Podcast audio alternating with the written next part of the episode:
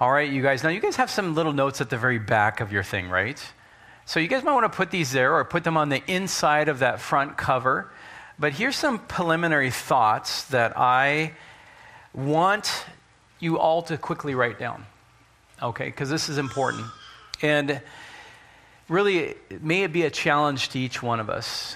So here it is. So, as we begin this last journey in theology tonight, first, let me encourage all of us. This is number one be Bereans.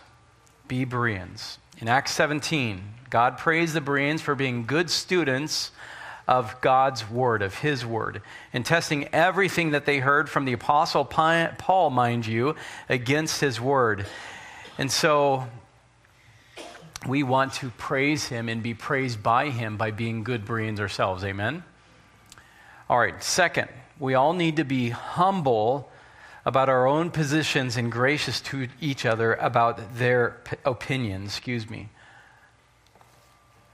Now, you may find yourself tonight faced with a different interpretation than you've ever heard of in the past. That's okay. None of us have all of our theological ducks in a row exactly, right? That won't happen until we get to heaven. But may we always come to God's word humble and teachable. That is the number one roadblock for you to stop growing immediately, is when you start growing in pride. As most of you know, besides being a pastor in Germany for nearly 10 years, I also taught theology at the European Bible Training Center for basically those 10 years. I've spent countless of countless hours studying the different areas of theology. And during the course of that study, I came to the conclusion that most areas of theology we can pretty much be dogmatic on. I know I've mentioned this before in the past, but let me just say it again. However, it's a big however, in the area of eschatology, that is the study of the end times, we would all be wise to show extra grace. Why? Because prophecy is always best understood after it's been fulfilled, right? it's always best. We can be dogmatic about it then, right? There are good believers who hold to different uh, views of the end times than I do, and you will run into them yourselves over the years, and perhaps you yourself are convinced of something differently. That's okay we need to be convinced in our own minds and hearts while at the same time being gracious to one another. Amen? I really mean that. Listen to what Paul said in Romans 14, verse 5. Write this down. One person regards one day above another, another regards every day alike. Do you remember the last part? Each person must be fully convinced in his own mind. You be a student of the scriptures you be the Berean and you come to those conclusions, but be kind and respectful of all those who might disagree with you and might have a different opinion you. Third, may we not be divisive. The elders and I ask you to please not, please do not allow confusion or division. And in your own mind, hopefully, right? Be convinced in your own mind. But please do not try to persuade others here at CBC to a point of view that differs than from what we officially teach. All right? You can see 1 Corinthians 1 10 through 12 on that. Now, why do I say that? Well, it's a voice of sad experience, actually. Back in Germany, we had a young man in our congregation who was convinced that we were going to go through the tribulation. And Dieter, my fellow pastor, and myself were convinced that we as believers are not going to go through the tribulation, as you're going to hear tonight. So we did, sat down with him for hours, carefully explaining, explaining to him why we believe that we, why we believe what we believed. But he rejected that for whatever reason, and that was completely fine. We were not forcing him to believe what we believe. But then this is where the problem came in. He started going from person to person in the congregation, saying that we were actually bad shepherds for not warning people of the coming tribulation, that we were not preparing people of this tribulation. And in, in turn, he confused and frightened a lot of sheep, and that's not okay. In Stark contrast, some years later, I met another brother in the Lord who was here in the States who wanted to explain to me some areas of theology where he differed than I did. And I appreciate that man so much because at the end of our conversation, this is what he said to me, and I quote Cary, I just want to let you know that I'm not going to be talking about this theological difference to others in the congregation. I'm not here to stir up trouble. End quote. Brothers and sisters, that is a real mark of maturity. Not every theological difference is a heresy. It deals with the gospel, it's a heresy, right? And then we should go after that person. Not every theological difference is also a reason to divide fellowship.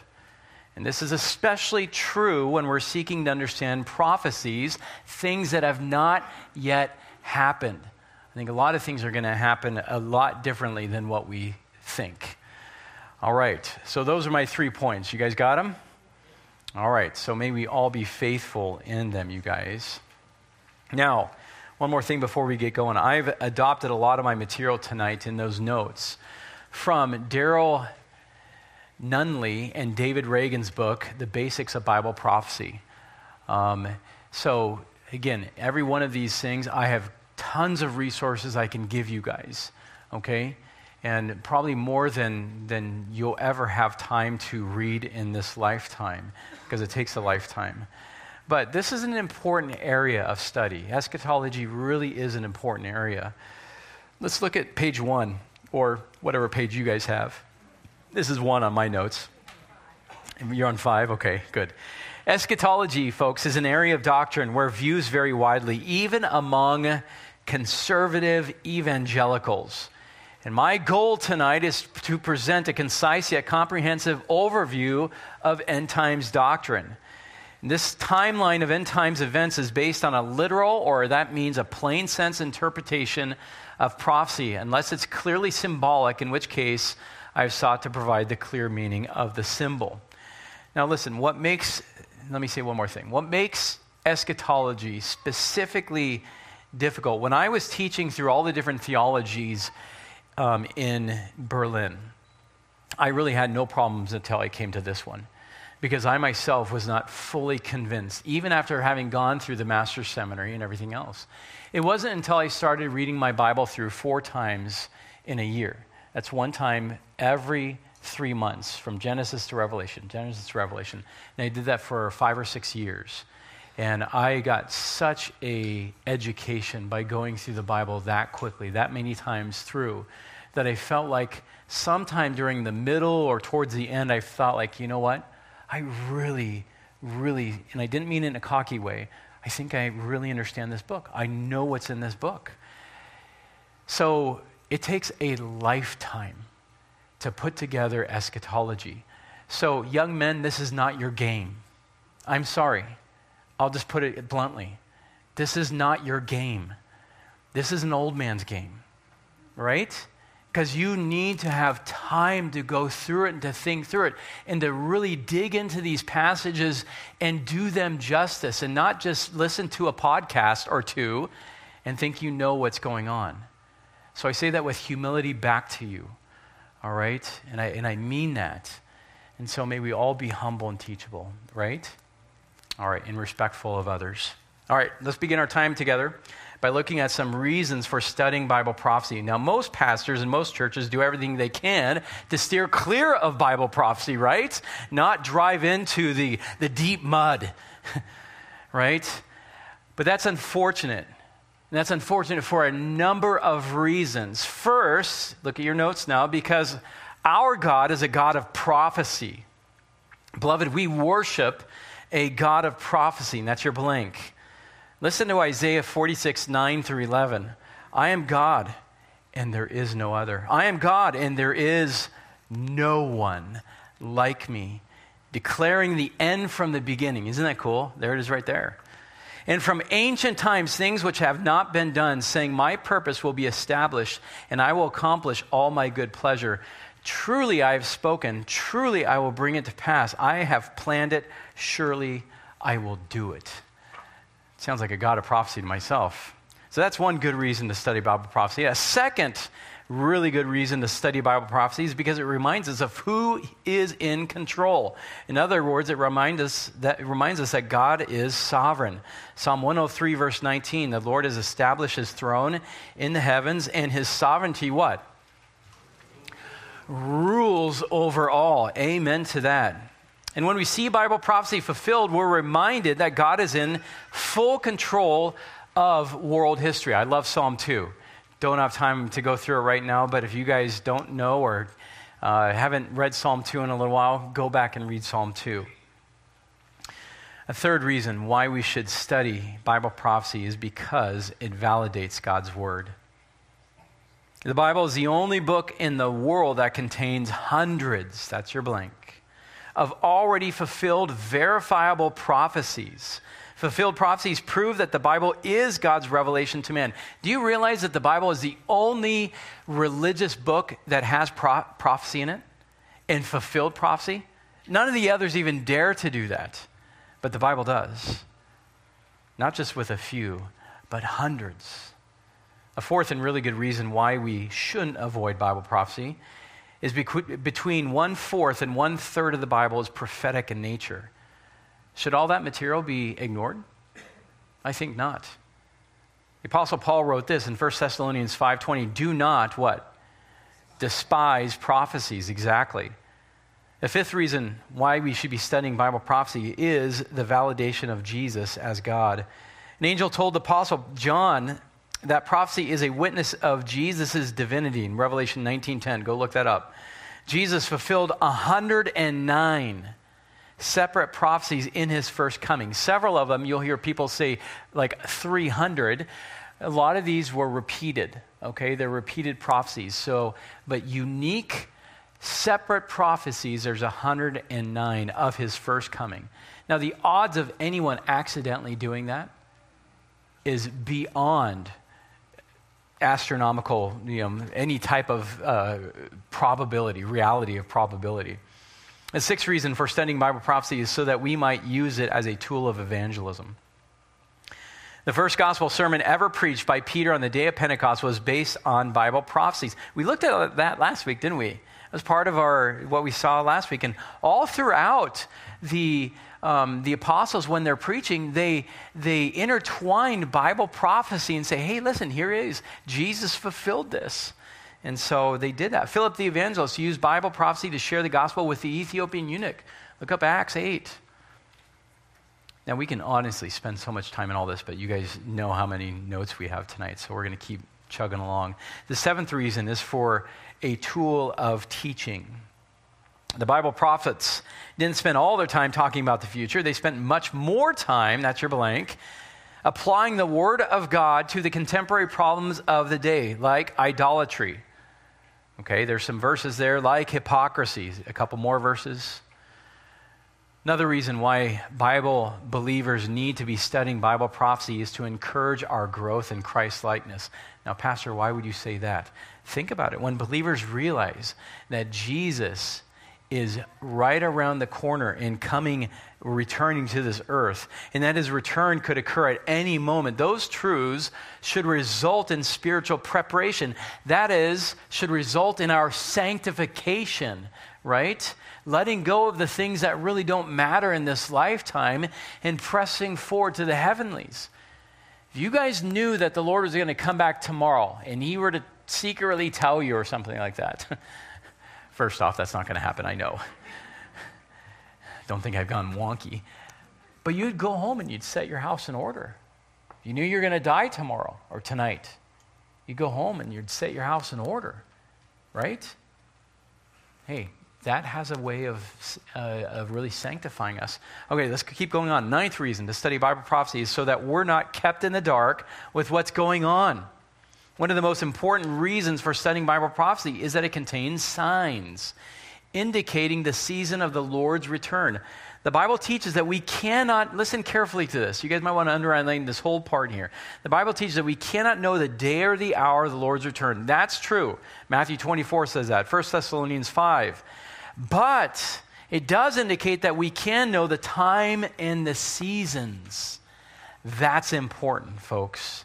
1 Thessalonians 5, Hebrews 10, Matthew 24. It says, You will not be caught off guard. Right? He's going to come like a thief in the night for the rest of the world, but not for us. Not for us. Those who know Bible prophecy are not bewildered by the increase in immorality and violence, are you? You shouldn't be. It's been, it's been prophesied long ago, Matthew 24, 2 Timothy 3. The never ending crises in the Middle East, Zechariah 12. And the raging apostasy in the church, 2 Timothy 4, 2 Peter 2. All these are prophesied for the end times. You can even put in there rampant drug use. I just read a headlines before I came here tonight and uh, how the Biden administration is trying to relax, now I know it's not this way, the marijuana usage laws across the country. And they said, so we can have another stolen election. Now, that probably right there just got kicked me off. Pastor and author Adrian Rogers, 1931 to 2005. I once met Adrian Rogers at a Shepherd's Conference. He said this The world is growing gloriously dark. And no one can understand this insightful statement without a knowledge of Bible prophecy, right? You understand what that means, exactly what he said. Now, a tenth reason, I'm just giving you 10, so many more. The study of Bible prophecy is that it produces a heavenly hope in the believer. Do you have a heavenly hope? I hope so. Not just if you have gray hair, right? I'm talking about all of us. Not me. I mean, I'm one of you get gray hairs. Romans 8:18. Look what it says here. Love these verses next two. For I consider that the sufferings of this present time are not worthy to be compared with the glory that is to be revealed to us. Amen. What about another really, really good one? 1 Corinthians 2 9. But just as it is written, things which eye has not seen and ear has not heard, and which have not entered the heart of man, all that God has prepared for those who love him. You guys say amen to that? That is so awesome. We can't even conceive of the things um, Paul is saying to the Corinthians of what God has prepared for us. The Bible, pro- Bible prophecy is full of glorious promises. Let me give you a couple. Resurrections, uh, resurrection of the dead it means all our loved ones who are gone before us, and for ourselves even. Rewards for our good works. Can add that there good works. New glorified bodies. How many of you guys looking forward to that? Just a few of us? The rest of you? Reigning with Jesus victory over Satan, eternal life. It's all glorious, glorious promises. Now, even though we should study Bible prophecy for a number of very good reasons, please also be aware that many abuses of Bible prophecy have occurred in the past and are occurring today and will occur in the future if the Lord does not come back. So that's number 2A, the abuse of Bible prophecy. There's abuses all over, and that's really what turns so many people off. Listen, listen to 2 Peter chapter 3. Know this, first of all, that in the last days mockers will come with their mocking, following after their own lusts, and saying, Where is the promise of his coming? For ever since the fathers fell asleep, all continues just as it was from the beginning of creation. Bible prophecy has been one of the most ignored and abused portions of God's word, even among God's people. What are some reasons why people ignore, even avoid, and abuse Bible prophecies? Well, how about this? Number one, I'll give you guys a number of reasons. It's too complex. That's your blank. You have to have a degree in theology to understand it. The answer to that is no, right? Yes, it takes study, but you don't need a formal theological degree to understand God's Word. Some of the people who have known God's Word the best who have never gone to seminary. And I really mean that. What you need is the indwelling of the Holy Spirit. You need a desire to study 2 Timothy 2:15 like a workman who does not need to be ashamed accurately handling the word of truth. That's 2 Timothy 2:15. And a willingness to listen to sound Bible teachers. That is once again be humble. God gave who to the church to train the church? pastors and teachers, is what the Bible says, right? Apostles, prophets, evangelists, pastors and teachers for the equipping of the saints. So when people think, hey, I can do this on my own, pull myself up by my own bootstraps, you're just cutting yourself off by your own, at your own kneecaps.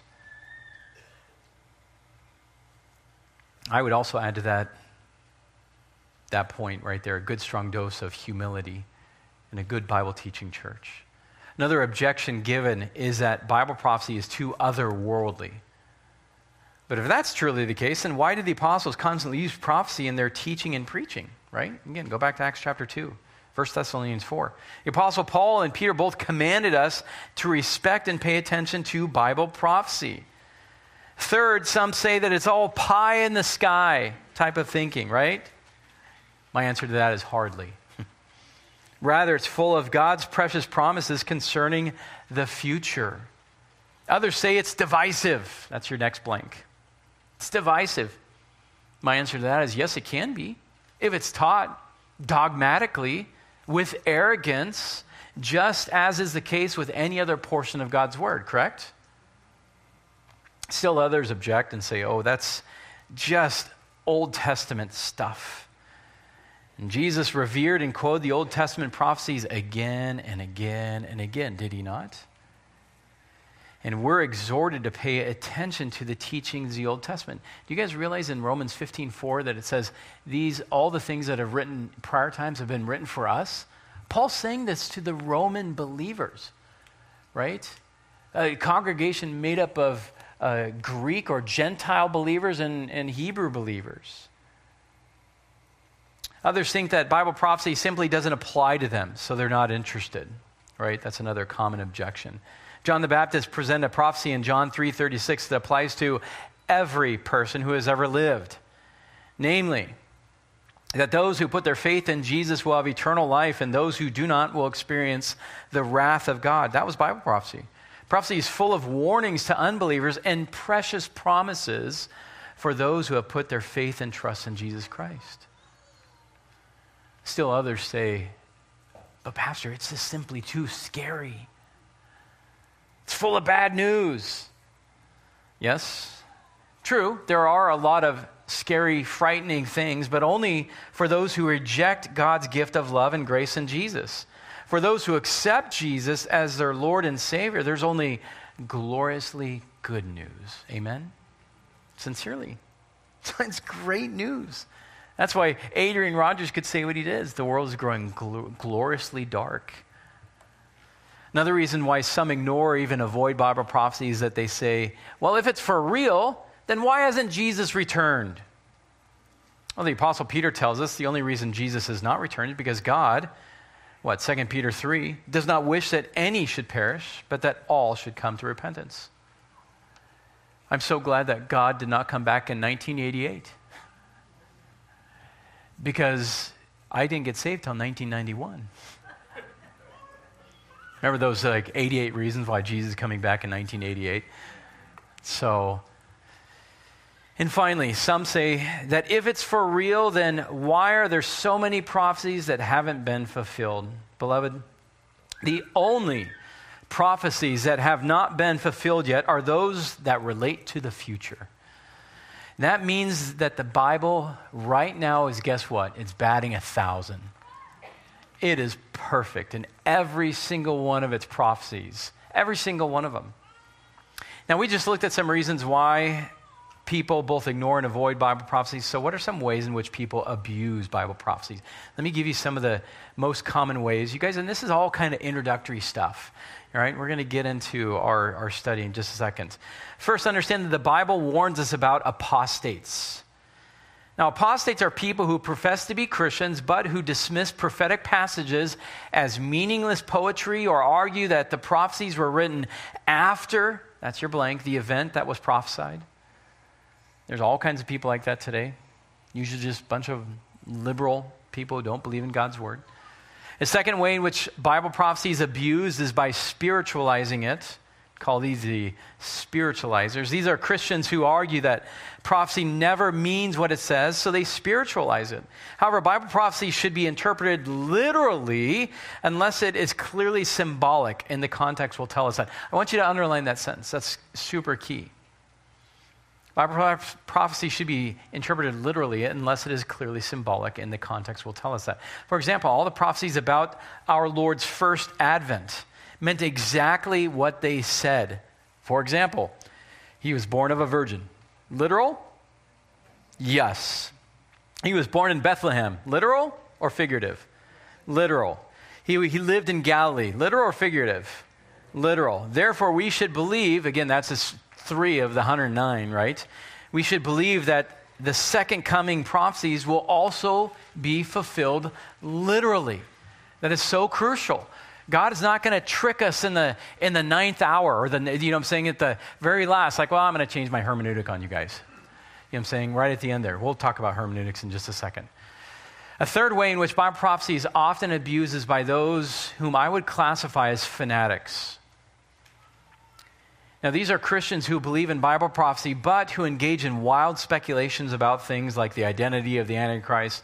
Have you guys ever heard of Ronald Wilson Reagan?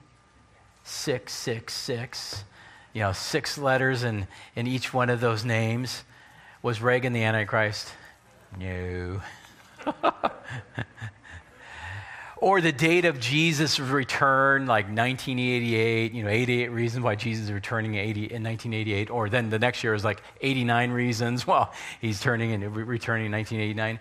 However, we need to go where the Bible goes and stop where the Bible stops, right? Hey, nobody's going to know. Nobody's going to know. God knows. And finally, one more. We come to the apathetic. These are Christians who are either cold in the faith or simply too lazy to study Bible prophecy.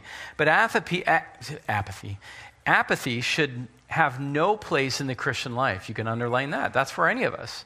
Satan doesn't want anyone studying Bible prophecy because prophecy contains the revelation of Satan's ultimate doom and demise, right? While revealing the absolute victory of, Je- of Jesus. And furthermore, it's so much easier to deceive people who don't know what the Bible says in a particular area as opposed to those who do, right? You know, get into the whole UFO phenomenon. You know I'm saying? A little bit. And unbelievable. You know, people have been swallowing this hook, line, and sinker for generations. Well, when the rapture happens, I believe that they're going to use that narrative right there. It's all ready to go. So, the next question we need to tackle is the interpretation of Bible prophecy or hermeneutics. In other words, how should we read prophetic literature? And I am so glad that you guys are asking that question. Bible prophecy, like the rest of Scripture, was meant to be understood by the believer. Okay? God intended it to be understood. 1 Corinthians 2 12 through 13. Now we have received not the Spirit of the world, but the Spirit who is from God. Listen to this so that we may know the things freely given to us by God, which things we also speak not in words taught by human wisdom, but by those taught by the Spirit, combining spiritual thoughts with spiritual words. We can also go to Deuteronomy 29 29. The secret things belong to the Lord our God, but the things revealed belong to us and our sons forever, right? Remember, I told, you guys that's the secret verse for the theologian, right? If you don't know something, just pull out Deuteronomy 29 29.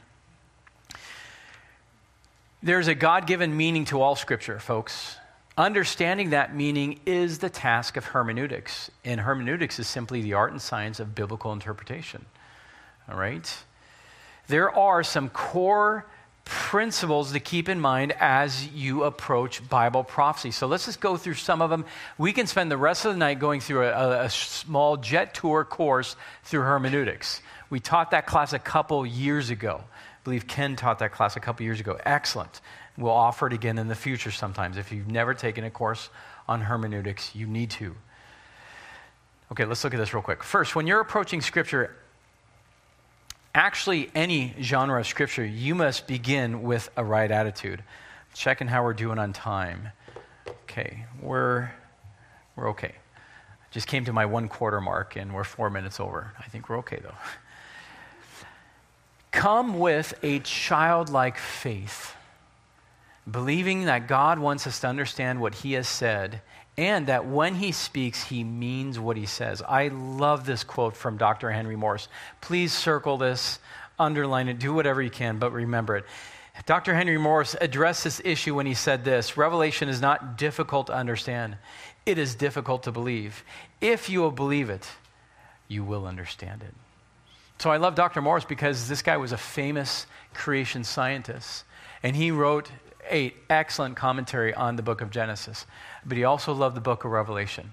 And he wrote an excellent commentary on the book of Revelation. Can't hi- I can't recommend those two books highly enough.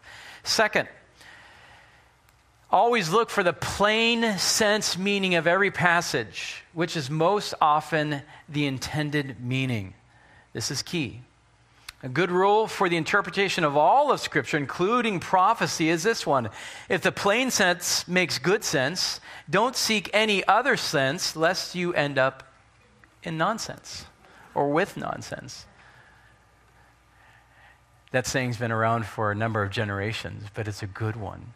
It's a good one. If the plain sense makes good sense, don't look for any other sense lest you end up with nonsense. A third key principle to keep in mind when interpreting Bible prophecy is context. This is always, right, the golden rule of Bible interpretation. Always consider the context which determines the meaning of words. In Psalm 50, verse 10, God says that the cattle on a thousand hills belongs to him. And the context indicates that the word thousand is, is symbolic for many. We clearly understand that. In other words, God owns everything. Does he own even the uh, 1001 hill? The answer is yes. We all understand that. So that's the context there. But in Revelation chapter 20, we are told no less than six times that the Lord is returning to reign for a thousand years. The context makes it clear that the word thousand, I believe, is literal. I really do. And it's said there six times. If God wanted to, if He really wanted to say Jesus was going to reign for 1,000 literal years, He could not have said it any clearer than, than it is right now. Does that make sense? A fourth key hermeneutical principle to keep in mind is that Scripture interprets Scripture. A correct interpretation is always consistent with all the rest of Scripture. Avoiding hanging doctrine on isolated verses is crucial. All verses on a particular topic must be compared, and your interpretation must fit with all of them. In other words, when we do systematic theology, guess what we're doing? We're taking the whole Bible and we're saying, we're surveying the whole Bible and saying, okay, this is everything that says about God the Father. This is everything that says about God the Son, God the Holy Spirit miracles. You guys get it. Angels, Satan, demons, end times. That's a lot of work. It's a lot of work. And all of us that, have, that, are, that are standing, I'm standing on years and years, hundreds of years of shoulders of giants, men who knew their Bible way better than I do. Does that make sense? And we all are. We benefit from that. But a key rule is your interpretation has to fit in with all the other interpretations. All right? It's called the analogy of faith, the analogia scriptura. Okay, now believe it or not, that was all key information, but it was all just introduction. You guys ready to strap up your belts or click in your belts so we can really get going? Let's begin with the four major ways that people view the end times. These are four broad ways that people look at the end times. Okay? So there are four major ways in which end times prophecies have been interpreted. And it's basically all based off one verse Revelation 20, verse 4. And they saw thrones, and they sat upon them, and judgment was given to them, and they reigned with Christ for a thousand years. Now, let me explain what I mean by that when interpreted for its plain sense meaning, this verse leads to a view, or the view, called premillennialism. Now, I will probably say pre-mill because that's a lot easier to say than all the rather than the whole word. So, But if you interpreted this verse and other verses like it symbolically, it leads to a view based upon spiritualizing prophecy. So let's begin with how these different four viewpoints developed. Okay, we're going to start with the oldest one first, and that is called historic premillennialism. This was a viewpoint of the early church, and I'll prove this later on. I've got articles here. I'm going to show you why I think that. This was the viewpoint of the early church until the year 400 AD. The church age will be followed by seven years of tribulation when God pours out his wrath upon the earth. Then Jesus will appear in the heavens at the end of the tribulation. The saints living and dead will meet him in the sky and immediately return with him to earth to reign with him from Jerusalem. At the end of his reign, the earth will be consumed by fire, producing a new and perfect, perfected earth. The saints will then live with God eternally on the new earth. This view is based upon a literal interpretation of Bible passages. All right. Let's go to the next one that came about in the history of the church. This one's pretty easy to pin back. The second view was developed by St. Augustine. If you don't know how to pronounce his name, there you go. Around 400 AD. The term amillennial literally means no thousand years. The A at the beginning uh, negates whatever comes afterwards. So amillennialists believe that the millennium is the current spiritual reign of Christ over the church, and that will continue until he returns for his saints.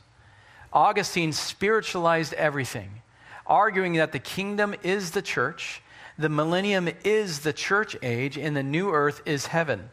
The amillennial concept is held by the Catholic Church and most old mainline Protestant denominations. That's a fact.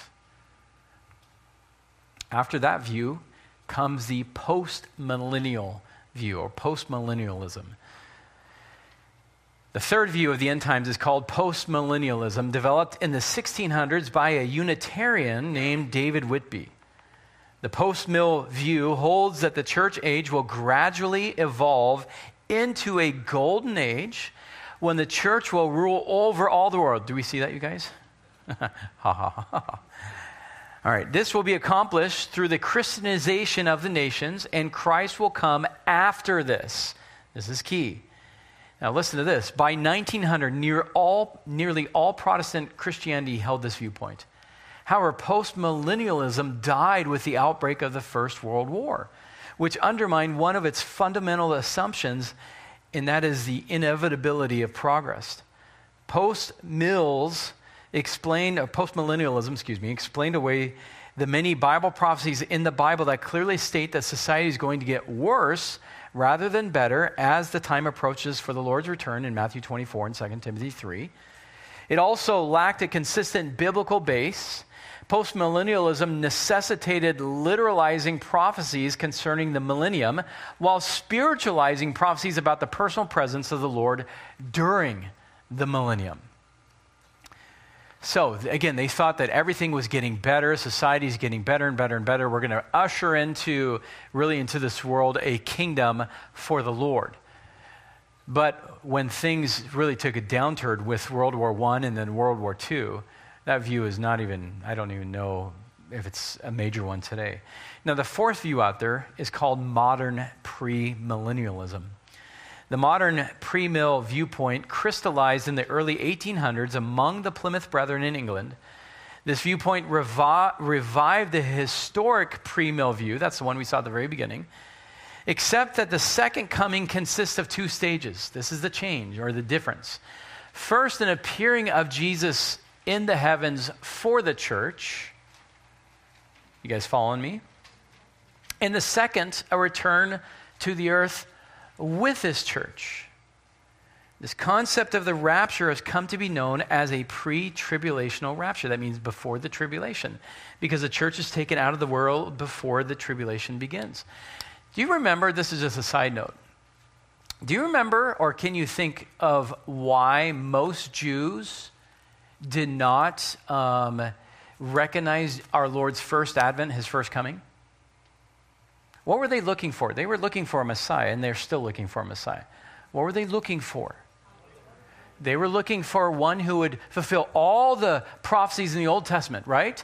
The suffering servant and the conquering hero. They really stood on the conquering hero thing because they were being ruled by Rome.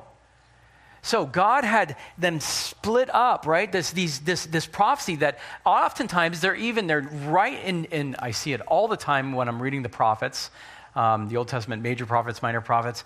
Sometimes they're in the, one sentence right next to another first coming, second coming. I know of at least one instance where it's even in the same verse. First coming, in the second part of the verse is his second coming, right there in the same verse. So the Jews couldn't understand it, or at least not a lot of them did, right? And so they missed it. I'm thinking, maybe that's going to be the same thing right now. That his second coming is also split. And again, we'll show you what I mean pre tribulational rapture and his coming with his church afterwards.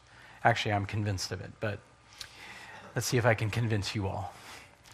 Now, after getting a general overview of the four main views of or ways of looking at eschatology, let's begin with our commonalities. And there's two major ones.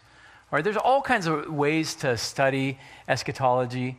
Right? We can look at all the commonalities among all the people out there, and then we can just focus on it a little bit. But let's let's focus on these two similarities amongst these four views. Number one, first, all agree that Jesus is coming back for his saints. Amen?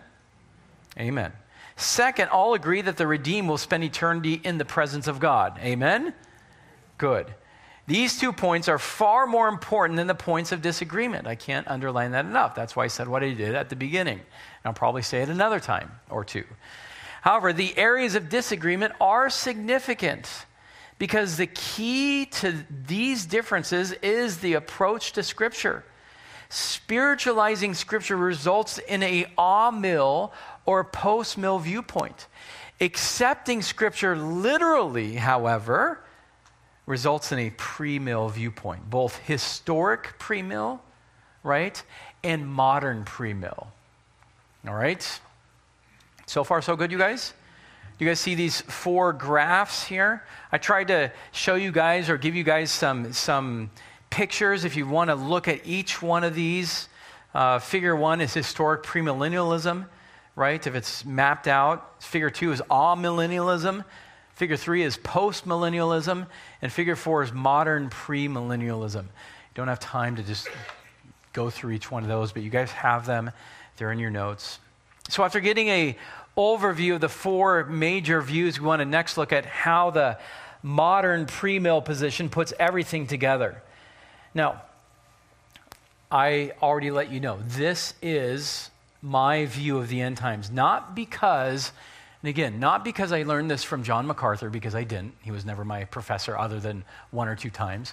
Not because a seminary professor convinced me of this.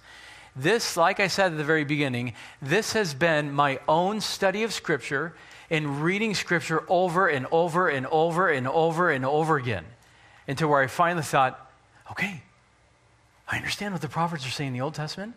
I understand what, they're, what Jesus is saying in Matthew 24 and 25 you know, on the Olivet Discourse. I understand what, what Thessalonians and Revelation is talking about. I get it. Thank you, Lord. So let's look at this. Now, we'll start. Okay, I need to keep going. There's just so much to say, there really is. A chronology of end times events must be pieced together from passages in the Old and New Testaments. No one prophet was given the entire end times scenario. When looking into the future, prophets saw the big events God showed them, but without a sense of all the time that would pass between the events.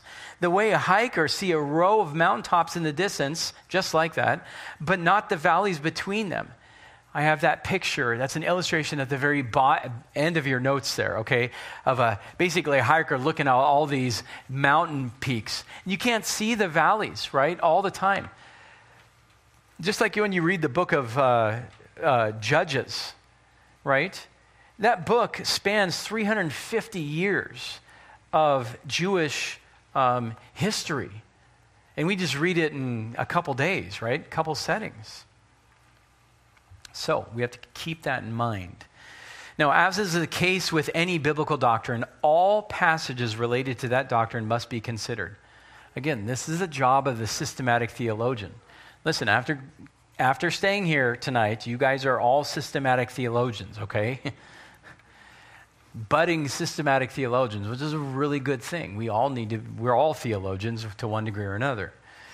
The following chronology is based on a literal interpretation of what the Bible says about the end times.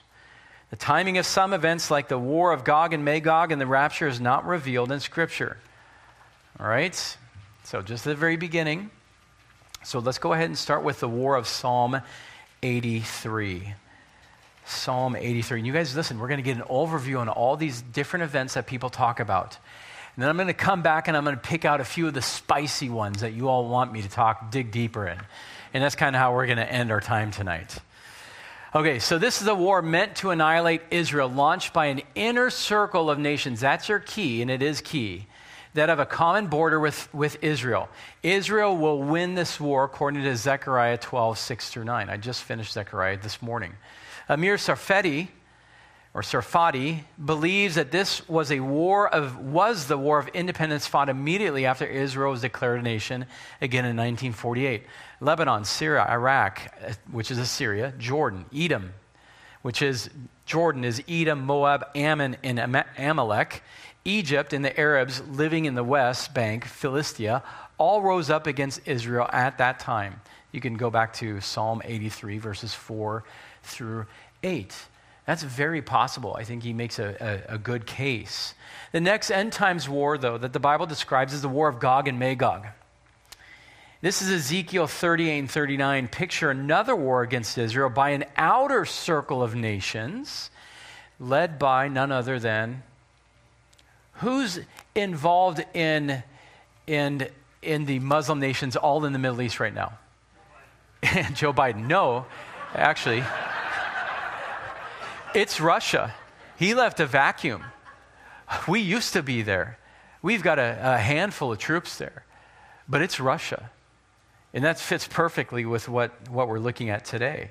All the nation named as allies of Russia are Muslim states today. That's true. God will intervene and supernaturally destroy them. Some place this war at the beginning of the tribulation, others at the halfway point. Okay, the next event on the prophetic calendar of events is the rapture. Now, good, solid, Bible believing Christians all over the world believe in the imminency of the rapture. That simply means that, that we believe that the rapture can happen at any moment. All right? And so we are constantly being told by the Lord Himself to keep your eye out, right? He can return at any time. So that's where we get that. Now, this appearing of Jesus in the heavens for His church an event that could occur at any moment, before, between, or after the above wars. There are no prophecies that must be fulfilled before it happens. It will occur before the tribulation begins. Now, you hear me say all the time if you come to this church on a regular basis, hey, I believe the Lord's return is getting very, very close. I believe, you know, we, we can see all these, all these prophetic events happening. But, but, Pastor, you just said that there's no prophetic events that that, uh, that would precede the rapture, and that's true. I'm looking at the shadow that the tribulation is casting. Does that make sense? Again, somebody likened it one time as like the decorations that you start seeing in September for Christmas. When we start seeing uh, decorations in September for Christmas, guess what we know? Thanksgiving is right around the corner. You don't see decorations for Thanksgiving very often, but you certainly do for Christmas, right? And it's one of those, again, signless things that's going to happen. Okay, following that event, it appears that there will be a gap of time between the rapture and the beginning of the tribulation, during which time a panicked world, because of the disappearance of Christians around the globe, will respond to a dynamic leader out of Europe the Antichrist who will seem to have all the answers. And again, folks, this is where the whole UFO thing comes in. Our society, with first with comics, and then with all the, the movies, television, you know, pushing all these superheroes and then UFOs, I believe is just perfectly um, causing our society to be ripe for a person that will have supernatural abilities, right? And when the, when the church is gone, you can say, hey, it was all the aliens that I knew were here. Who knows? What's that? Legal, illegal aliens. Can't say that anymore, bro. The Bible says the Antichrist will come from the people who destroyed the temple in 70 AD.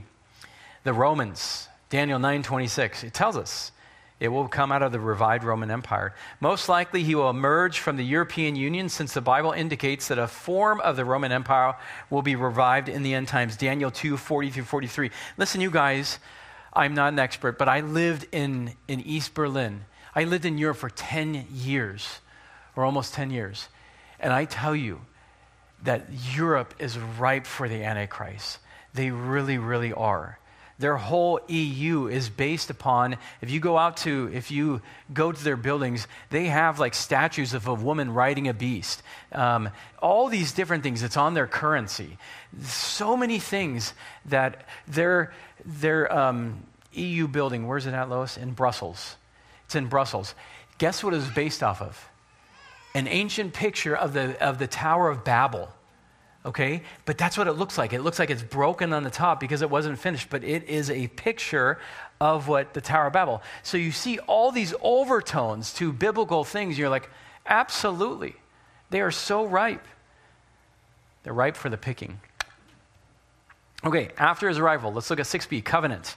The Antichrist will make a covenant with Israel, Dan 927, that will mark the beginning of the tribulation. And it's assumed that it will guarantee Israel's security, enabling the Jews to rebuild their temple.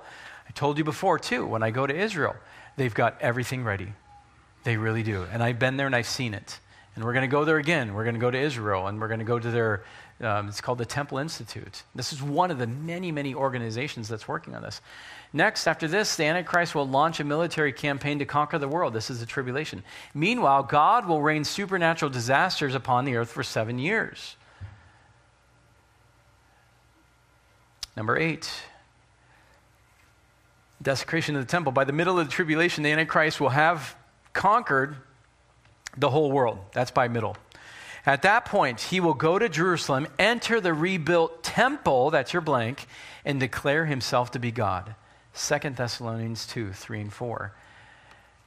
However, while the whole world is believing and following in lockstep, there will be some Jews who will reject the Antichrist as Messiah. Okay? That's your blank. And he will attempt to annihilate them, according to Revelation chapter 12, verses 13 through 17. The Jews will flee to Jordan, where God will supernaturally protect them. Okay? After the tribulation, again, we're just getting an overview, then we're going to hit some of the, the the hotter topics. After the tribulation, Jesus will return in glory to the Mount of Olives, Zechariah 14. He will speak a supernatural word that will instantly destroy the Antichrist and his armies. Can God do that? You bet. If he can create the heavens and the earth with a word, he can certainly destroy Satan and all of his armies with a word. When Jesus appears, this is 11b, salvation of the Jews. When Jesus appears in the heavens, the remaining Jews will repent according to Zechariah 12:10, and receive their Messiah. As a matter of fact, in Zechariah, it says that one third of the Jews will be saved. Right? The others will have been slaughtered or everything else, anything else like that. Will have taken the mark of the beast, whatever, whatever it is. But one third, in that sense, all Jews um, will be saved at that point. At the second coming, this is number 12b, resurrection. At the second coming, all tribulation martyrs, and some scholars believe Old Testament saints too, will be resurrected and glorified. Next, we've got the, the 13b judgment. Jesus will judge all who are alive at the end of the tribulation. This is your Matthew 25 sheep and goats judgment. Don't confuse this with the end of Revelation with the great white throne judgment. Two separate judgments right? You're coming into his thousand year reign. He needs a judgment right there because there's still some, there's some unbelievers who are right there. They're still alive. Those who accepted him as Lord and Savior will be allowed to enter the millennium in the flesh. Those who rejected him will be consigned to Hades. And they will await the great white throne judgment a thousand years later. After that comes the binding of Satan. Satan will be bound in the bottomless pit where he can no longer deceive the nations. Do you think he's deceiving the nations nowadays? What do you guys think? Just a little? All the more. You know I'm saying? I just, I just cannot believe. I cannot believe, you know, all the things that we're seeing around us. How could people be? How could they fall for this stuff? Next, we have the millennium. Jesus and, glor- and his glorified saints will reign for a thousand years over those in the flesh. Revelation 20. With peace, righteousness, and justice. Peace is your blank. Know, there are so many, so many Old Testament prophecies that talk about Israel living in peace, Israel being the head of the nations, um, um, the, the, the wolf and the lamb lying down together. You know what I'm saying? The, uh, I think it's the lion eating grass. You know, it's kids playing with vipers. Do, would you, parents, let your kids do that? no. That's why we're not in the millennium. The end of the millennium, Satan will be released and he will rally many of those in the flesh to rebel against Jesus. These rebels will be destroyed by God and Satan will be thrown into the lake of fire, according to Revelation chapter 20. Then, after that, 17b, all those throughout history who died outside a faith relationship with God will be resurrected and judged according to their works to determine their eternal destiny. Since no one can be justified by works, they will all be consigned to hell, where their punishment will match their sins. People who have done great evil will be punished more. Those who have done less will be punished less. Same thing in heaven, though. Different, not different levels of heaven, but different rewards in heaven. The Bible is very clear about that. Now, how are we doing on time? I've gained two minutes. The heavens and the earth will be consumed by fire. New heavens and new earth.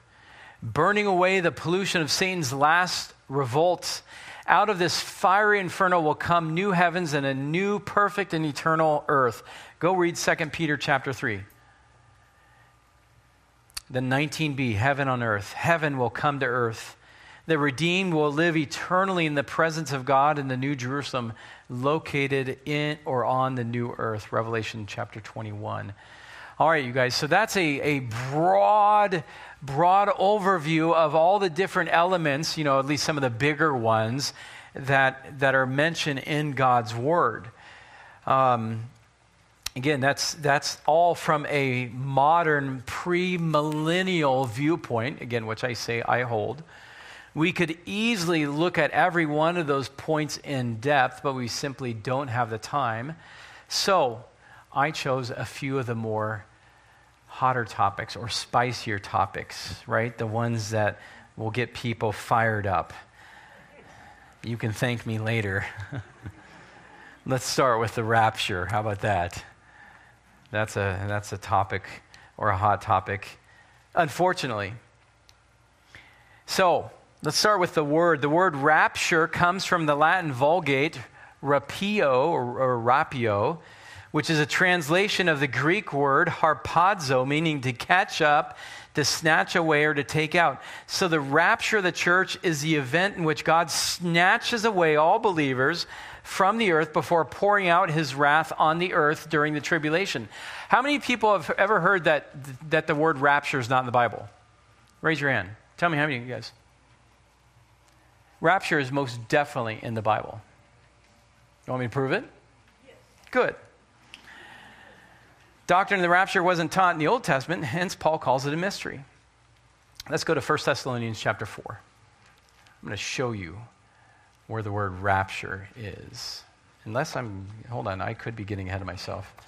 Let me take a look. Nope. Chapter 4, verses 16 and 17.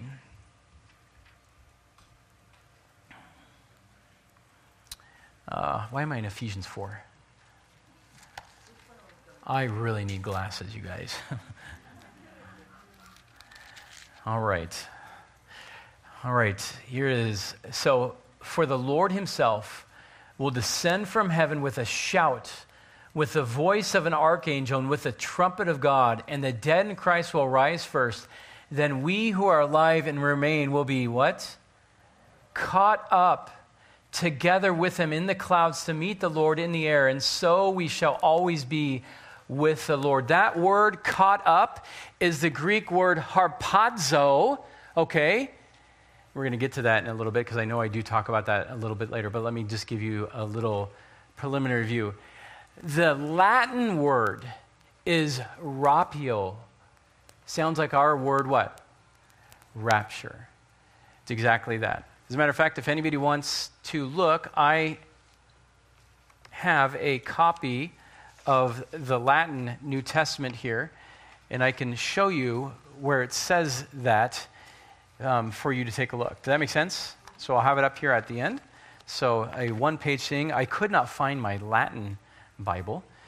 Um, otherwise, I would have turned right there to it and said, Here it is. Here's the word. Same word. Now we're going to get to this, but let's keep going on. I'm going to give you guys a little bit more here. The doctrine of the rapture wasn't taught in the Old Testament. We mentioned that. Hence, Paul calls it a mystery. Let's look at 1 Corinthians 15 51 and 52. Behold, I tell you a mystery. We will not all sleep. What does that mean? Not all going to die, but we will all be changed. In a moment, in the twinkling of an eye, at the last trumpet, for the trumpet will sound, and the dead will be raised imperishable, and we will be changed. Again, Jesus always or very commonly used sleep as a euphemism, that's a kinder, gentler way of saying died. Now let's look at the timing. The timing of the rapture is controversial. Some believe the rapture occurs before the tribulation. Others say it occurs at or near the midpoint of the tribulation, and still others believe it occurs at the end of the tribulation. There's another lesser known theory out there. Um, it's called the pre wrath rapture view. That's the three quarter view. You know, that the rapture is going to, you're going to go through three quarters of the tribulation, but then you're going to get out right before the, uh, the day of the Lord comes. But I can generalize it by saying it's the three quarter view. Okay, it's important to remember the the purpose of the tribulation. I cannot underline or stress that enough. According to Daniel 9:27, there is the 70th seven, seven years that is yet to come. Daniel's entire prophecy of the 77s, do you remember that in Daniel 9, 20 through 27, is speaking of the nation of Israel. It's all about the nation of Israel. So the 70th seven, the tribulation, must also be a time when God deals specifically with guess who? Israel. And this brings into question why the church would need to be on the earth during that time.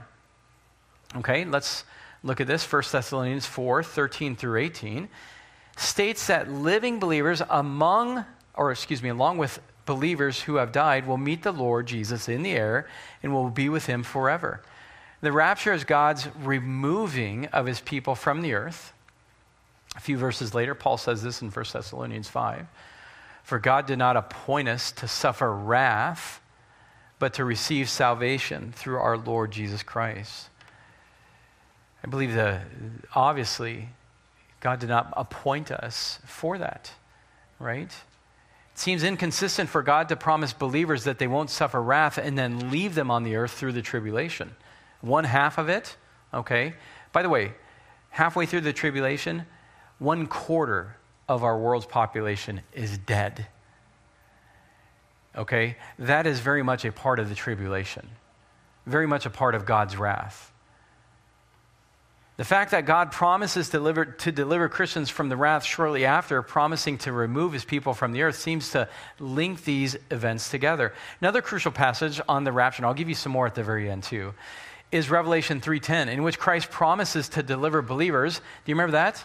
From the hour of trial. This is to, to one of the churches of Revelation that is going to come upon the earth, he says and this could mean that Christ will protect believers in the trials or that he will keep believers out of the trials.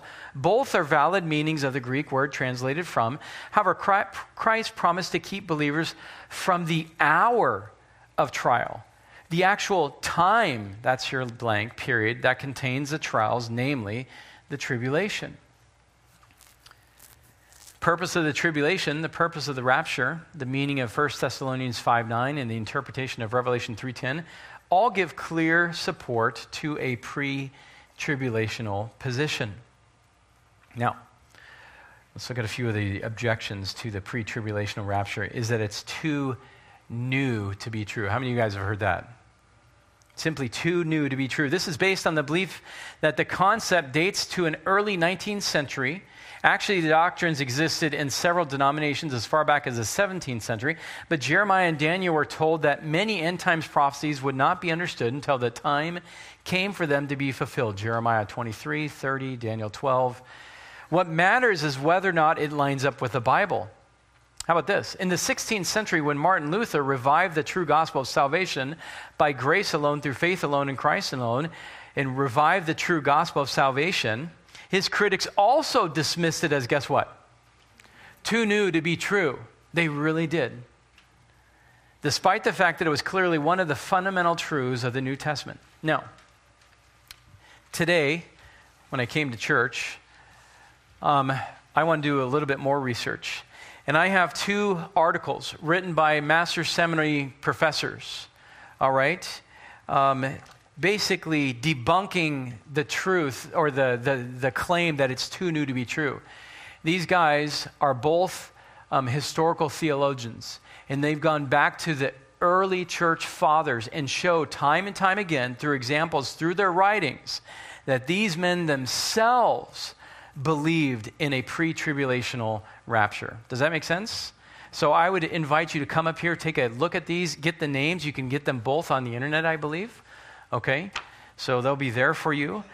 I know also, more recently, a guy named Lee Brainard and Dr. Thomas Ice have been doing original research, get this, original research in the early church fathers in the Greek that has never been translated. There's hundreds, if not thousands, of documents in Greek that have never been translated in English.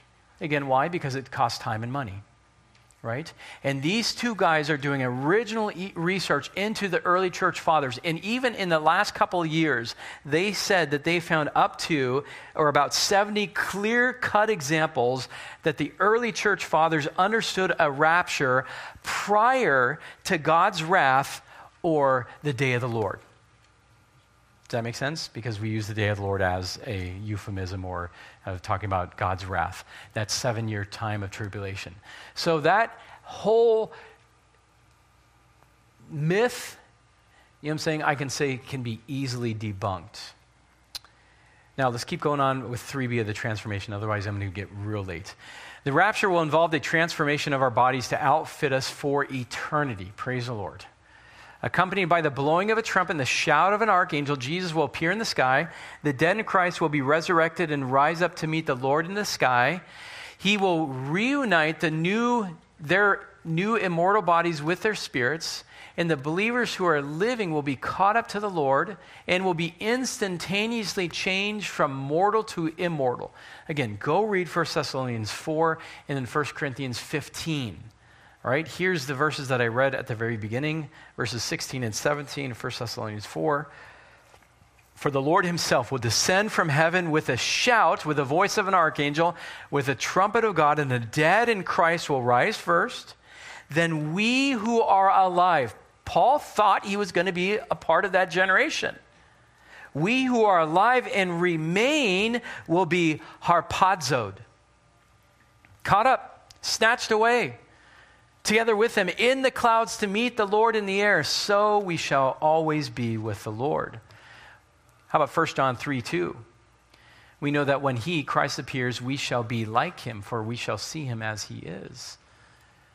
Folks, listen, I believe that a lot of confusion with regards to the, the rapture and the second coming comes about because people, they try to combine 1 Thessalonians 4 right here and the Lord's second coming.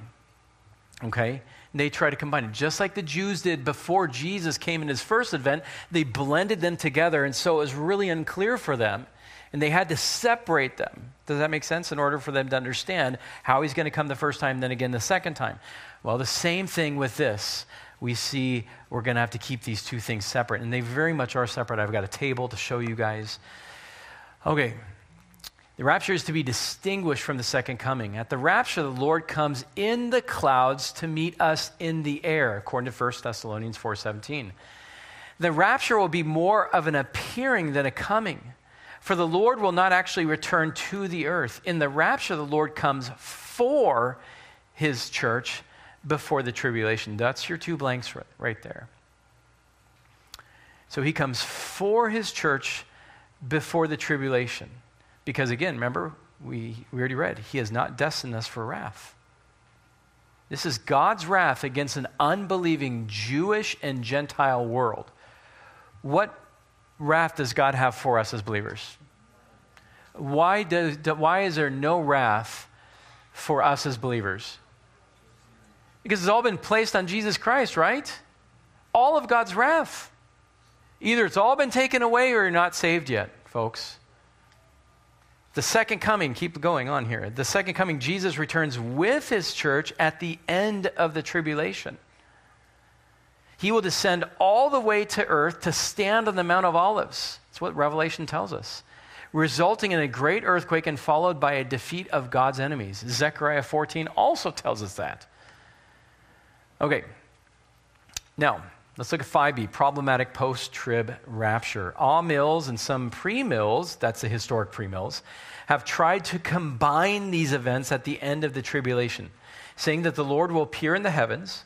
The church will be caught up with him, and then he and the church will immediately return to earth. This, some have likened this to a yo yo rapture. You guys have ever played with a yo yo? Zip, zip, right? You go down and you come right back up again. He's going to throw you back down again. So that's the yo yo rapture viewpoint. Now, there are some serious problems with that. First, it destroys the imminency of the Lord's return. We're repeatedly told that the Lord's return is imminent and that we should always be ready. That's why every generation since our Lord left this earth has been looking. That's what we just read in Paul. Hey, we who are alive and remain. Paul was looking for the Lord's imminent return, right? And you have Matthew 24, um, 25 there. That is impossible if you combine the rapture with the second coming because there are too many prophecies that must be f- fulfilled before the second coming can occur. We know exactly once that, once that, that covenant is signed by the Antichrist, it's going to be exactly seven years, right? Three and a half years, 1,260 days. The Bible is very clear.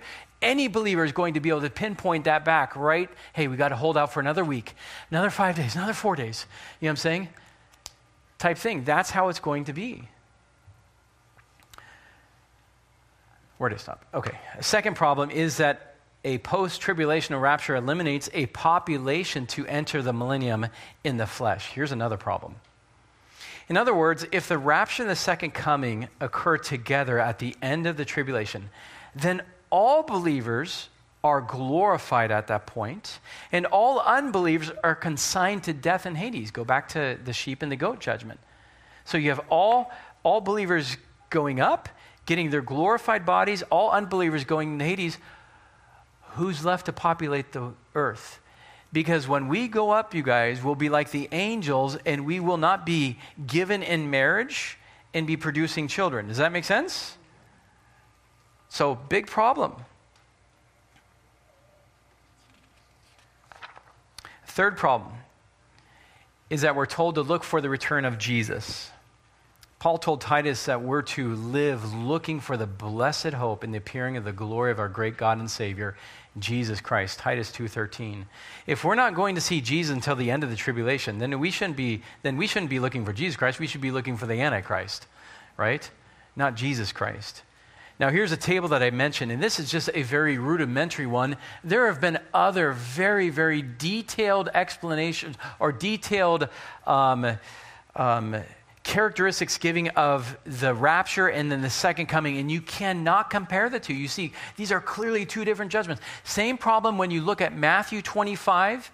I say it's a, it's a judgment of the sheep and the goats, and the great white throne judgment at the end of Revelation two totally different judgments, right? They're not the same. But if you read it like it is, then you're going to get confused. Now, if you want to know more about the rapture and why I'm absolutely convinced a pre tribulational, pre millennial type of guy, then go to my sermons, you guys, in the book of Revelation. And right before starting chapter 4, where I believe we should place the rapture in the book of Revelation, I gave a whole hour sermon on the top 10 reasons why I believe in a pre tribulational rapture. I don't have time to spend an hour with you tonight. Go to that sermon, okay, and that's just my viewpoint. And if you want to talk about any one of those, I'm more than willing to talk through those different points. I just don't have the time tonight. So, you guys ready for the next spicy topic to talk about? How about the tribulation? The rapture will be followed by a seven year tribulation. Matthew 24, 21 says this For then there will be a great tribulation, such as, such as has not occurred since the beginning of the world until now, nor shall, nor ever shall. This is 1b, you guys, biblical basis. The first mention of the tribulation is in Deuteronomy 4, 27 through 30. Moses warned Israel that if they, would, if they were unfaithful to God in the latter days, they would come under distress, and the result would be their return to the Lord. Jeremiah called it the time of Jacob's distress in Jeremiah 30. Daniel called it a time of distress and prophesied it would be the worst period of trouble in the history of the Jewish nation. Now, let's keep going on. Isaiah 24 and the entire book of Zephaniah are devoted to it. Excuse me. And Zechariah prophesied that two thirds of the Jewish people will perish during that time. I already mentioned that. Of the remnant remaining, he wrote this I, the Lord, will bring the third part through the fire and refine them as silver is refined. Go look at Zechariah. Like I said, I just finished that um, this morning. Talking about Israel. As this happened to be in my, in my Old Testament reading. I've, tomorrow, Lord willing, in the morning, I'll finish Malachi. And there I'm done with, uh, done with that for this year. Malachi stated it would be a time of refining for the Jews, Malachi 3 1 through 4. And finally, 14 chapters in Revelation focus on it. And guess what? Chapters 6 through 19, not one time is the church mentioned. Do you realize that? Not one time. So, what is the scope of the tribulation? Scope is this all the nations of the world will experience catastrophic calamities. Isaiah 2, Zephaniah 1, Psalm 75. Over and over and over again, we're told that the calamities will come over the whole world. Just like some people try to say, nah, the flood was just some localized flood thing. You know what I'm saying? Really?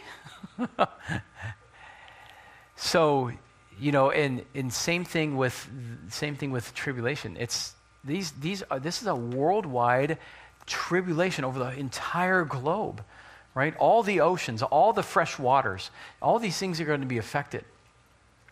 Next thing we want to look at when discussing the tribulation is the length. Daniel said that God would accomplish all his purposes for the Jewish people during a period of 70 weeks. These 70 weeks are groups of seven or of seven years. So that's 490 years. 69 of those weeks, or 483 years, would lead up to the death of Messiah. And guess what? To the day. The final week of the years would occur at the end of the age, right before the return of Messiah, Daniel 9 24 through 27. This concluding week of years, or seven years, corresponds to the tribulation. Daniel says it will mark the time when the prince who is to come will make desolate a reference to the Antichrist. This is that prince to come. The timing established by Daniel is confirmed in the book of Revelation, where the tribulation is divided into two periods of three and a half years Revelation 11 and then again in Revelation 13 5. The midpoint will occur when the Antichrist enters the rebuilt temple in Jerusalem, stops the sacrifices, and declares himself to be God. At that point, the Jews will then say, That is not our Messiah. We've been duped, right? And they will get saved and they will run for their lives and be and hide out in Jordan for the remainder of the three and a half years or 1260 days left. So when will all of, the, all of this begin?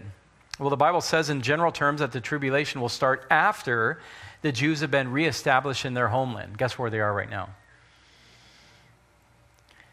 The church has been waiting for almost 2,000 years for this to happen, right?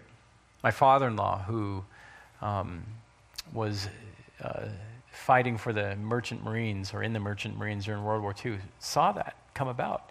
That was huge for the believers back then. I remember asking him, hey, how big of a sign was this? he says it was absolutely huge for believers to see Israel reestablish in the space of a day, right? Specifically, the Bible says it will begin, um, excuse me, at a time when all the world comes together against Israel over the issue of who will control the city of Jerusalem. Today, the United Nations, the European Union, the Vatican, the Arab nations are all demanding that the Jews surrender their sovereignty over Jerusalem. Is that actual? You bet. You bet it is. They are continually taking, firing shots at, at Israel over Jerusalem and over really the land. The specific event that will mark the seven year countdown of the tribulation will be the signing of a covenant. That's your blank between Israel and the Antichrist. That will most likely guarantee Israel's safety and allow the Jews to rebuild their temple. You guys do not ever worry about the Abrahamic Accords or will this be the covenant or something like that. We won't be here. We won't be here to see that. You won't be here to recognize who the Antichrist is either. That will all come about after right? After the rapture. Jesus said that the tribulation will be a time of unparalleled horror. Jesus said this in Matthew 24 21, such as has not occurred since the beginning of the world until now, nor ever shall. So horrible, so terrible that if it were longer than seven years, it would result in the destruction of all life. He said it's a good thing that those, those days were cut shorter. So, what is the purpose of the tribulation? This is number 6b. One purpose of the tribulation is to satisfy the perfect justice of God as he punishes the sins of a world full of people who refuse to believe and follow him. Has our world just grown harder and harder towards Christ? Do you guys know how much persecution is going on around the world? Our brothers and sisters, I kid you not, in Africa are being slaughtered by the hundreds. And then in the Arab nations, they're just being hunted down. And I mean that. Second reason for the tribulation is to bring people to salvation. Even when God pours out his wrath, his purpose is not to destroy, but to save. Isaiah 26 9 says this When the earth experiences your judgments, the inhabitants of the world learn righteousness. Amen. Many will continue to reject him, but many others will be brought to repentance. That's who we see in the book of Revelation when it talks about the saints down on earth. Hey, there's going to be a lot of people who do get saved. How many of you have relatives and friends who are not yet saved? Have you told them about what's going to happen? Maybe they're going to be some of the ones, right? That's what one of our little rapture sticks are for, too. Another key topic that needs to be addressed is that of the second coming. This is 8a. The second coming will end the tribulation and inaugurate the millennium. Zechariah 14, 2 through 4, and verse 9 I will gather all the nations against Jerusalem then the Lord will go forth and fight against those nations. And in that day, his feet will stand on the Mount of Olives, and the Lord will be the king over all the earth. Literal or figurative? I believe with all my heart it's literal. The two great prophetic symbols of the Messiah in the Old Testament are the suffering lamb, write it down. That's your blank, Isaiah 53 7, and the conquering lion Isaiah 31, 4 through 5. He is pictured with the same symbols in the New Testament prophecy in Revelation 5, 5, and 6. The suffering lamb prophecies were fulfilled in the first coming of Jesus. However, make no mistake, the conquering lion prophecies will be fulfilled at his second coming. And I cannot wait. Let's look at the certainty, 1b, the oldest second coming prophecy in the Bible is found in the book of what? Jude. Well, let's read it and you'll figure it out. Verse 14. It is also about these men that Enoch, in the seventh generation from Adam, prophesied, saying, Behold, the Lord came with many thousands of his holy ones to execute judgment upon all and to convict all the ungodly of their ungodly deeds, which they have done in an ungodly way, and of all the harsh things which ungodly sinners have spoken against him kind of interesting, huh? How about this one? Another ancient prophecy is in the book of Job, which many scholars believe is the oldest book of the Bible. And Job said this in Job 19, verse 25 As for me, I know that my Redeemer lives, and at the last he will take his stand where? On the earth. Even after my skin is destroyed. Listen to this. Yet from my flesh I will see God whom I myself shall behold. Yet his skin is destroyed, and yet in his flesh you'll see God. Oh, that's the new body, Job, that you're talking about right there. Job prophesied both the second coming and the resurrection. Then, next is many of the Psalms, all the major prophets, and almost all the minor prophets look forward to the day when the Messiah will reign over all the world from Jerusalem. In the New Testament, Peter, Paul, and John all affirm that the Messiah will return to earth and reign. The archangel Gabriel, that's your blank, promised Mary that her son would be given a throne, or the throne of David, excuse me, and will reign over the house of Jacob. How long? Forever. Luke 1 32 through 33. This did not happen during our Lord's first coming, right? So it must be referring to his second coming. You see how this, all this evidence is stacking up for this view?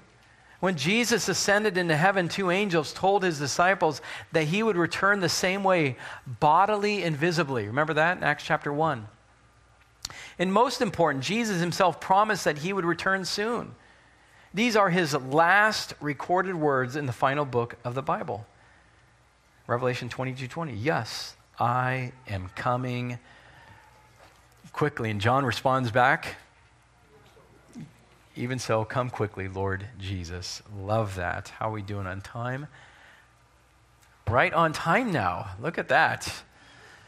All right, I should have enough time to go through this and get you guys the ice cream. Can you guys stick with me? We're in the last uh, home stretch. Just a little bit longer, okay, you guys? So push forward with me. We're coming into the home stretch, light at the end of the tunnel, uh, last quarter mile. Let's, let's race here. So, how could Jesus say he was returning quickly when it's been 2,000 years since his ascension, roughly. The Apostle Peter answered this when he wrote that to God, a thousand years is like a day. 2 Peter 3 8. And then he explained the reason for the delay. How about this? 2 Peter 3 9. This is cool. The Lord is not slow about his promise, as some count slowness, but is patient toward you, not wishing for any to perish, but for all to come to repentance. Let me, I'm going to stop right here. If there's anybody here that does not know the Lord right now, either here present or online, today is a day of salvation. I, I encourage you, repent from your sins today. Ask the Lord Jesus Christ to be the Lord and Savior of your life and, and believe in Him and who He is and what He's done, and you will be saved. All right? God gives us a promise, but we have no idea when that last day is going to be. So if you don't know him, then get saved today. God's given you one more day, one more chance. There's no guarantee that there's going to be one tomorrow. I'm so glad that God was so patient with me. I'm so glad. I really am. The Bible speaks of two resurrections in the end times. Jesus refers to them as the resurrection of life and the resurrection of judgment. John 5 and Acts 24. It's clear that all church age believers are resurrected at the rapture. Some Bible scholars believe that the Old Testament believers will be resurrected at the same time. Other scholars place their resurrection at the end of the tribulation, based on Daniel 12 2, along with the tribulation martyrs. At the end of the millennium, all those, I don't want to fight about that, right? At the end of the millennium, all those throughout history who died outside a faith relationship with God are raised. Listen to this, though. Resur- that resurrection, however, will be followed by judgment. That's your blank. Believers of the church age will be judged in heaven before the judgment seat of Christ. That's where I expect us to be judged. 2 Corinthians 5:10. Tribulation martyrs will be judged when they're resurrected at the second coming of Christ. Some scholars believe Old Testament saints will also be judged at this time. Now, Pastor, I thought you said that all that judgment has been placed on Christ at the cross. What do you mean we're going to be judged? Oh, all of our sins have been paid for in full by Jesus, correct? But what we do in the body now will determine how we, are, we will be rewarded in heaven. Again, there's not different levels of heaven, right? But there are different rewards in heaven that the Bible talks about.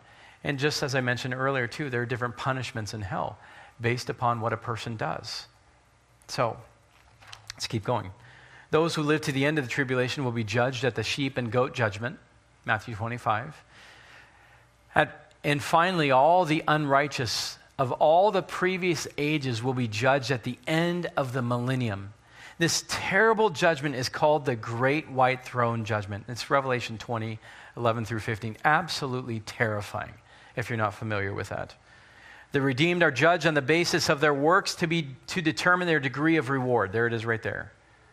The lost are judged on the basis of their works to determine their eternal destiny. Now, just one sin is enough to send you away apart from God forever and ever and ever in, in a place called hell, right? But dependent upon how much sin and what kind of sin will determine what kind of punishment. And since no one can be justified before God by their works, Ephesians 2 8 through 10, all will be condemned and consigned to hell.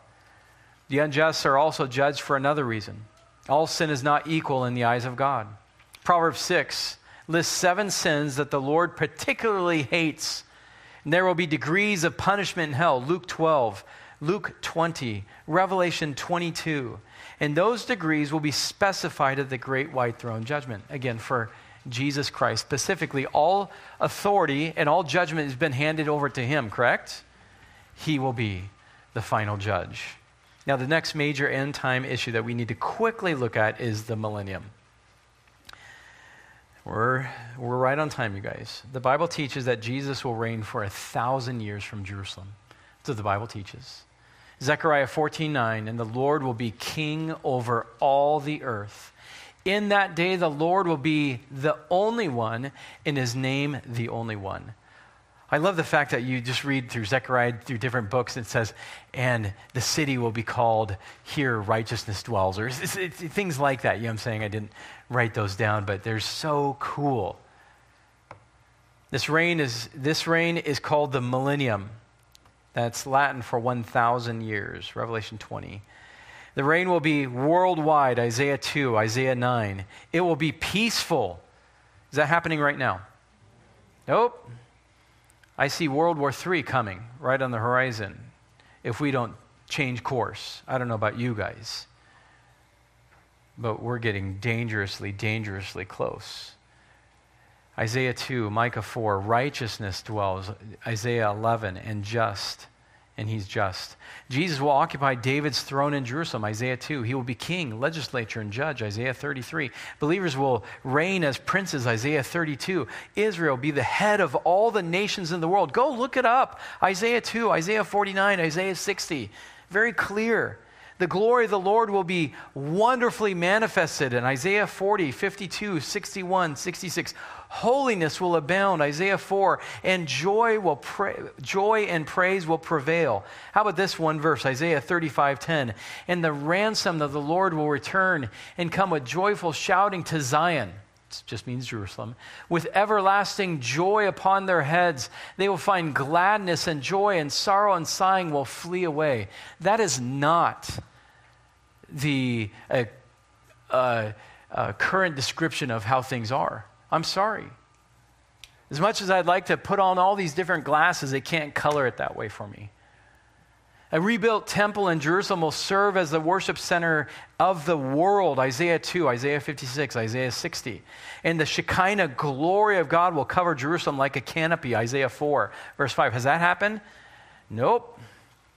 Isaiah tells us that the lifespans of those in the flesh will be like the lifetime of a tree. Isaiah 65. Anyone who dies at the age of 100 will be considered a youth. Isaiah 65, 20. There will be no homeless or hungry people, Isaiah 65. All labor will be productive and it will not be confiscated by others. In other words, taken over, right? Isaiah 65. Disease will be curtailed, Isaiah 33, and those born with handicaps will be healed, Isaiah 35. So, why? What's the purpose of the millennium going to be anyway? Let's look at the purposes. Many ask, why not simply take all believers to heaven at the second coming and be done with this sin sick world? That might be our plan, right? Like, I'm tired of this. Let's blow this popsicle stand. Let's get out of here. But God has made a number of promises that I want to finish with tonight that must be fulfilled for God to be a God of His Word during the millennium. How about we'll start with promises to the Jews? That's your blank. God has promised to gather to Israel, the remnant of Jews who accept Jesus as their Messiah. Look up Ezekiel 36, Zechariah 10. He will pour, pour out his spirit upon this remnant, Isaiah 32. Great greatly expand their numbers and their land, Ezekiel 36, Ezekiel 48, and make them the head of all the nations of the world, Isaiah 60 through 62, all three of those chapters.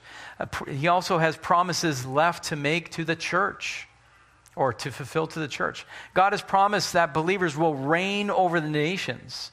How is that going to happen, right? Unless we're here for a period of time. Paul said, if we endure, we shall also reign with him. 2 Timothy 2.12.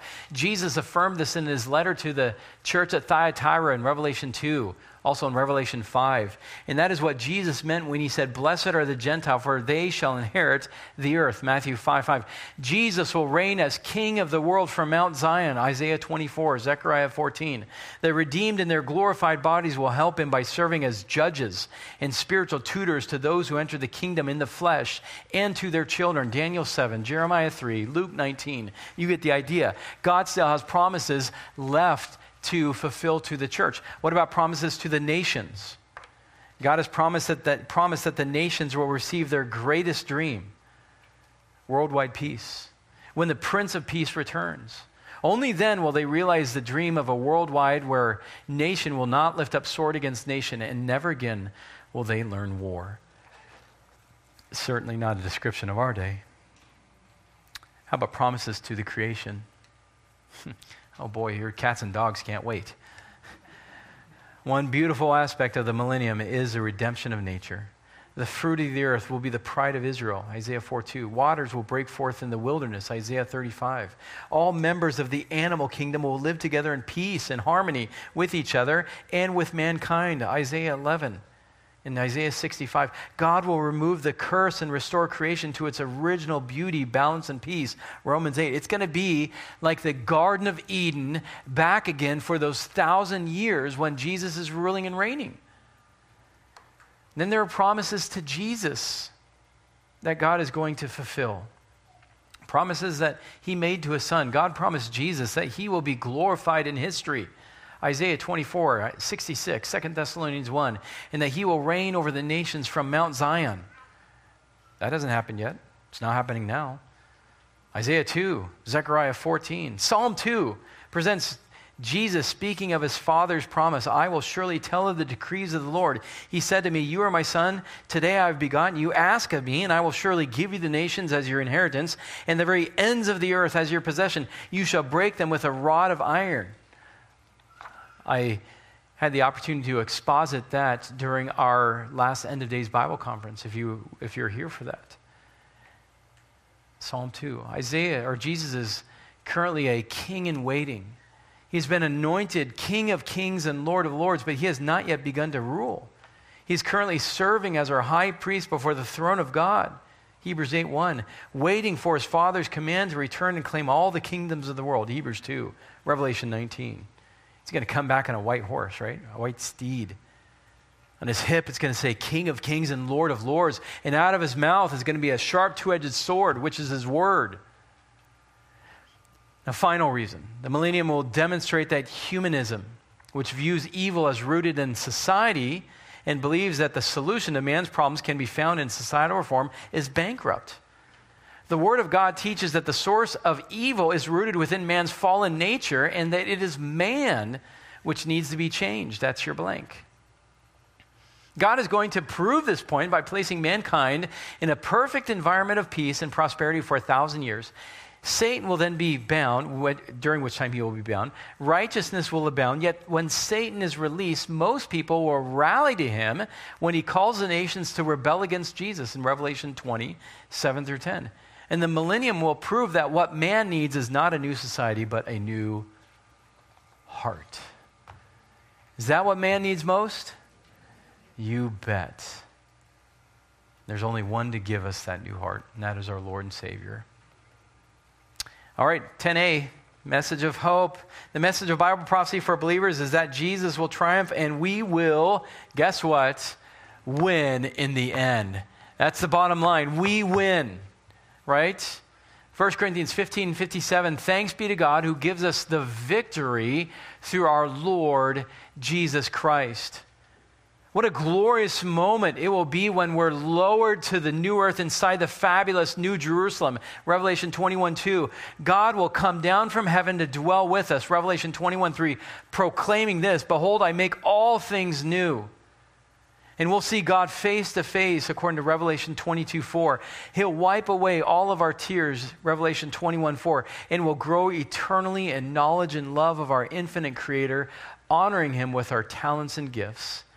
And these, amen to that amen. These are all precious promises of God that should give us tremendous hope. We got a tremendous future, you guys. How about one final quote here? You guys have done so well. A continual looking forward to the eternal world is not, as some modern people think, a form of escapism or wishful thinking, but one of the things a Christian is meant to do. It does not mean that we are to leave the present world as it is. If you read history, you can underline this next sentence. If you read history, you will find that the Christians who did most for the present world were just those who thought most of the next the apostles themselves who set on foot the conversion of the Roman Empire, the great men who built up the Middle Ages, the English evangelicals who abolished the slave trade, all left their mark on earth precisely because their minds were occupied with heaven. It is since Christians have largely ceased to think of the other world that they have become so ineffective in this. Aim at heaven, and you will get earth thrown in aim at earth and you will get neither. End quote. And I leave you with that thought. My dear, dear brothers and sisters, we have such a glorious hope and future in store for us. I cannot wait for our Lord to return.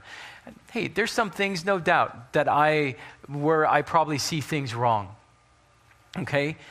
None of us have perfect theology. I encourage you to continue to study God's prophetic word. It's a glorious one quarter to one third of our Bibles. Don't shy away from it. Embrace it. Understand that you're not going to understand everything, right? This side of heaven. Be gracious, be humble, and you will continue to grow. Amen? Let's pray to our great God. Father, we thank you again and again and again for so many, many things. Lord, I thank you for my brothers and sisters who have stuck through this summer series on systematic theology. We end this glorious study with this capstone of, of eschatology, what's to occur in the near future.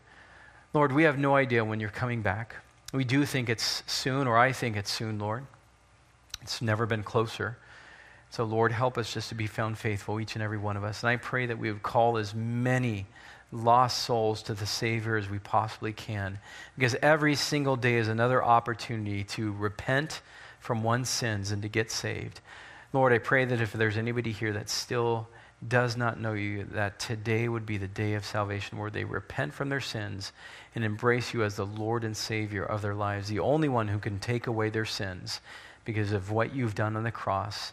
Lord, we thank you that you came the first time, and we thank you that you're coming back again. I pray these things in Jesus' name. All God's people said. Amen. All right, you guys, just real quick, at the end of their booklet, I'm not going to dismiss you quite yet because they are working on the ice cream right now. Um, there are several charts that I thought would be helpful. Can we post those, Abby? Can you? Okay, this one is the, this one is of the feasts. You guys, it's super super interesting there are spring feasts and there are fall feasts, all right? And um, Jesus Christ literally fulfilled, literally, look into this, fulfilled all four of these spring feasts. Um, we have Passover, unleavened bread, first fruits, and harvest, or Pentecost. He fulfilled those. Now, there's a summertime, right? And then we have three really close fall feasts. It is my my belief that during Jesus' second coming will be the fulfillment of these fall feasts. You can look into it. I know my brother keeps asking me, he says, Do a sermon on it, do a sermon on it. I say, I will, I will. Got a lot of other things to study too. Okay, the next one is mountain peaks of Bible prophecy. I kind of mentioned this. This is how we see things. They, in the Old Testament, they saw mountain peaks, you guys. like the first coming, second coming, New Jerusalem. Actually, they combined the first and the second coming, right? And so I'm here to tell you we got to be careful that we don't do the same, especially when Scripture tells us, hey, this happened once before. Gentiles, be careful that we don't do the same thing. All right? So you guys can look at that. Another one that's kind of helpful is just an overview of the end times. Um, kind of an overview. I've got a very complicated chart here if anybody wants to, to look at that. Okay? Um, you guys can look at that one a little bit more in depth. And then I've got Nebuchadnezzar's dream if you want to know what all those kingdoms are, right? Babylon, Medo Persia, Greece, Rome, and then the last days. Um, iron and clay, in which case we see today, and it's exactly iron and clay, some really strong EU nations, some really weak ones. It's exactly, and it's really held together pretty loosely. Kind of wonder how in the world they did that. But that's God's, that's God's sovereignty. I think it's going to go right back there. I think the Antichrist is going to come out of the, the EU area, the Mediterranean, which, again, the ancient world saw everything. That was the, the world back then. Then we have Daniel 70 weeks and Daniel 9. All right, and that's all that I included for you guys there. Again, um, enjoy the glossary, you guys um, go over those terms. If you want to come up here and look at the Latin uh, Vulgate, there's uh, some really, really good books that I need to mention, and then I will dismiss you guys. You guys excited? Okay. So if you want one definitive study on the rapture, okay, and uh, I would probably say that this is it from Renald Showers. And this is a definitive study on on the rapture. If you're not sure about what you believe about the rapture, get this book, and I think you'll have your, all your answers, all your questions answered. Excuse me. Almost said that backwards. Then uh, Christ's Prophetic Plans by John MacArthur, Richard Mayhue. He was, again, the dean of our seminary. Again, uh, the Master Seminary on Biblical Prophecy, Richard Mayhue. Dr. Thomas is a guy that worked on the New American Standard Bible that I told you taught John MacArthur is Greek. Um, Excellent stuff. Another one, another really respected author that I like a lot is Ron Rhodes. How many of you guys have heard of Ron Rhodes before? Really good end time scholar. So, Bible Prophecy Answer, answer Book. I had so many books on this, I couldn't bring them all to you. Um, Arnold Fruchtenbaum, okay, another excellent author, another excellent guy. It's this called The Footsteps of the Messiah Study of the Sequence of Prophetic Events by Arnold Fruchtenbaum. So, David Reagan, love David Reagan on a lot of things, don't agree with him on everything, but um, living on borrowed time, the imminent return of Jesus. Again, I don't agree with anybody on everything except the Lord, right? Same thing with you guys. Okay, John MacArthur, because the time is near. Another one, John MacArthur the Second Coming. That's a good book. Read that one in German, I think, for the first time. Um, Bible Prophecy, The Essentials, Amir Tsarfati. Okay, just some essentials. Okay, and Barry Stagner. I mean, you guys have heard of Todd Hampson? Okay, Chron- Chronological Guide to Bible Prophecy. Another very, very good. We've got a couple Todd Hampson books down here. Got one more from Ben or Paul Benware. It's called Understanding End Times Prophecy. Again, very, very good guy, Paul Benware. And then you guys, if you guys are just looking for some general ones, I know they look hokey, okay? Okay, here they are Todd Hampson, okay? Um, it's called the Non-Prophet's Guide to the End Times or Non-Prophet's Guide to Revelation. They look hokey. Um, he's got, uh, he does a lot of these graphic type things, but they're excellent. They are really, really good. And I've enjoyed both these books. So, listen, you guys, I'm here for questions and answers. I've got somebody assigned to go get me some ice cream, so I'll be up here. So, if you guys just want to talk, but you guys, you guys praise the Lord, and uh, yeah, hopefully you guys enjoyed our time. You're welcome.